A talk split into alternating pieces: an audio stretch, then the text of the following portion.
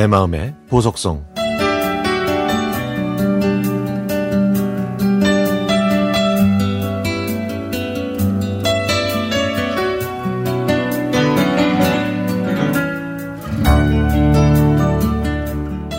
언니와 저는 모든 게 다릅니다.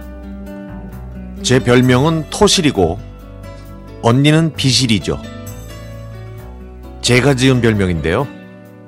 저를 뚱뚱이라고 부르기 싫어서 예쁜 토실이라고 했고요. 언니는 저와는 달리 날씬하기 때문에 질투심에 비실이라고 제가 정했죠. 또 언니는 차분한 성격이지만 저는 성격이 불같아서 항상 언니와 비교당하고는 했습니다.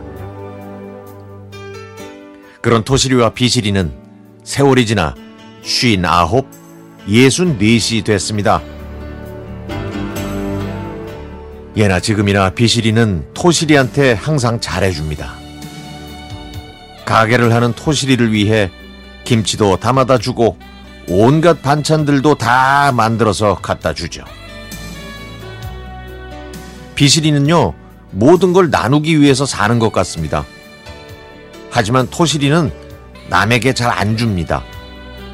그냥 자기가 해서 먹고 남한테 바라지도 않죠. 그래서인지 상처도 잘 안 받습니다. 뭐 주는 것이 없으니 바랄 것도 없고 또 바랄 것이 없으니 상처도 안 받는 것 같아요. 그런 토실이에 비해 비실이는 상처를 잘 받죠. 많이 받습니다. 그래서 토실이가 비실이한테 말했습니다.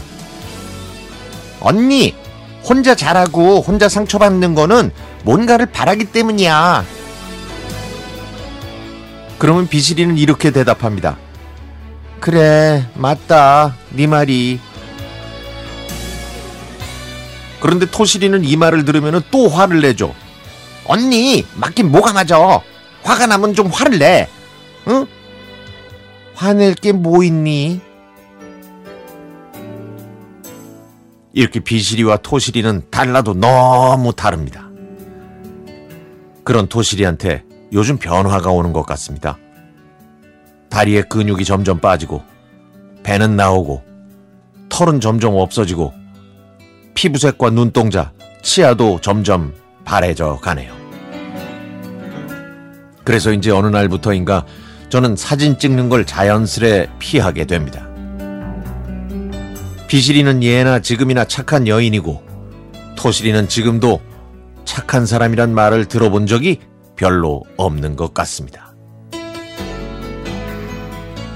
이런 토실이가 비실이를 얼마나 부러워했는지 사람들은 절대로 모르죠. 지금 이 나이에 누구한테 비교당할까봐 두려워하는 건 아니지만 토실이는 비실이를 도저히 따라갈 수가 없습니다. 토실이는 느낍니다. 제 몸이 차츰차츰 왔던 곳으로 돌아가고 있다는 것을요. 언젠가 가야 할 그 길목, 그 누구나 한 번은 꼭 가야만 하는 길. 슬픔과 아픔이 아닌 건너야 할 길로 향하고 있다는 것을. 지금은 움켜쥐음을 내려놓고 집착을 버리고 비교를 하지 않으니까 젊음이 주는 싱그러움과는 다른 편안함을 느끼고 있습니다. 가만히 생각해 보니까요. 좋았던 것들이 생각보다 훨씬 더 많은 것 같네요. 애틋한 비실이와 토실이처럼요.